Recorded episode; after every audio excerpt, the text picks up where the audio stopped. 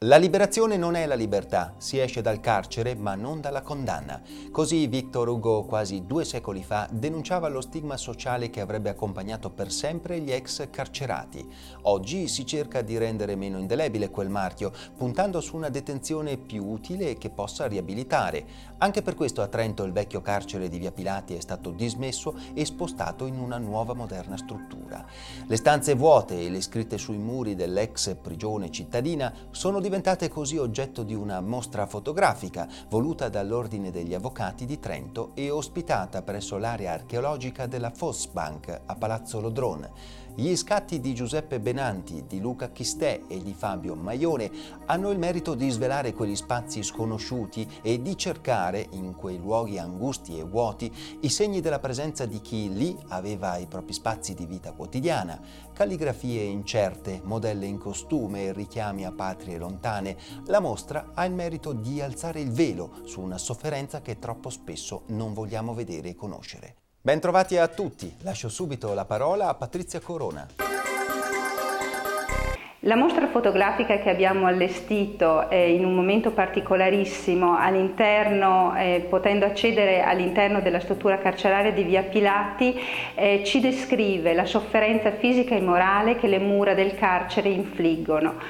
La fotografia che eh, meglio descrive quello che è stato il fallimento della politica penitenziaria nel nostro paese è la fotografia di Luca Chistè che eh, riproduce il cartello affisso all'interno del carcere e che comunica la soppressione a tempo illimitato del prestito dei libri della biblioteca.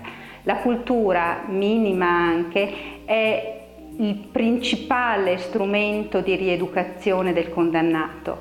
Questa soppressione a tempo illimitato eh, non solo ci dà una dimensione di questa sconfitta della politica penitenziaria, ma deve indurre lo spettatore che verrà a questa mostra una riflessione su quale sia la funzione della rieducazione per garantire la sicurezza sociale del cittadino. Nel presentare la mostra gli avvocati hanno fatto richiamo al loro ruolo sociale e ai loro doveri verso la collettività, ma come convivono la tutela degli interessi particolari del proprio assistito con una più generale difesa della legalità e della giustizia? Lo abbiamo chiesto a due principi del foro. Ma io penso che l'avvocato penalista svolga un ruolo essenziale e non solo e non tanto perché è asse portante di un contraddittorio che dal punto di vista epistemologico rappresenta uno dei modi migliori per trovare la verità, ma perché il suo ruolo è uh, fondamentale perché ci sia un'accettazione ragionevole del risultato del processo. Dove viene ferita la difesa, dove vengono inibite le garanzie difensive, queste incidono soprattutto fa sul fatto che il risultato del processo, la sentenza, non può avere un'accettazione sociale ragionevole, perché l'accettazione del risultato del processo passa necessariamente attraverso un ruolo pieno del contraddittorio e all'interno del contraddittorio l'avvocato svolge un ruolo essenziale.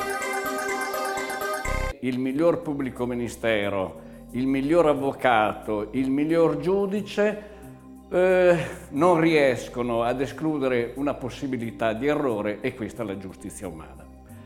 In questo contesto si inserisse il ruolo e la funzione dell'avvocato penalista.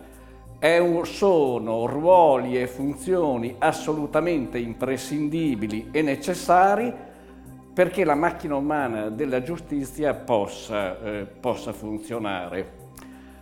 È da dire questo, che la posizione dell'avvocato penalista è assolutamente problematica fra il dovere di lealtà nei confronti dello Stato e il dovere di lealtà nei confronti dell'assistito. È un ruolo difficilissimo che ciascuno caso per caso decide di risolvere secondo la propria coscienza e secondo la propria cultura nel rispetto della deontologia. Il consueto appuntamento per una buona lettura è oggi affidato a Gianfranco Pasquino. Io vi saluto e vi do appuntamento alla prossima puntata di Formart. Arrivederci. Il processo di Kafka è un'opera esemplare, poiché tutti possiamo cadere vittima di una cospirazione e andare sotto processo.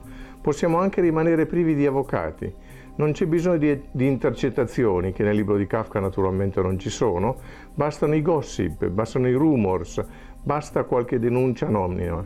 Questi processi durano in maniera infinita? Kafka lo sapeva. Arriveranno ad una conclusione? Kafka pensava di no, pensava che sarebbero durati molto lungo.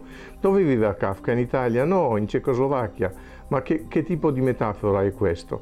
È la metafora di sistemi che funzionano male nei quali gli uomini e le donne, i singoli, sono esposti al potere, al potere che opera in maniera opaca, poco trasparente, senza dover giustificare nulla e quindi potendo colpire a casaccio.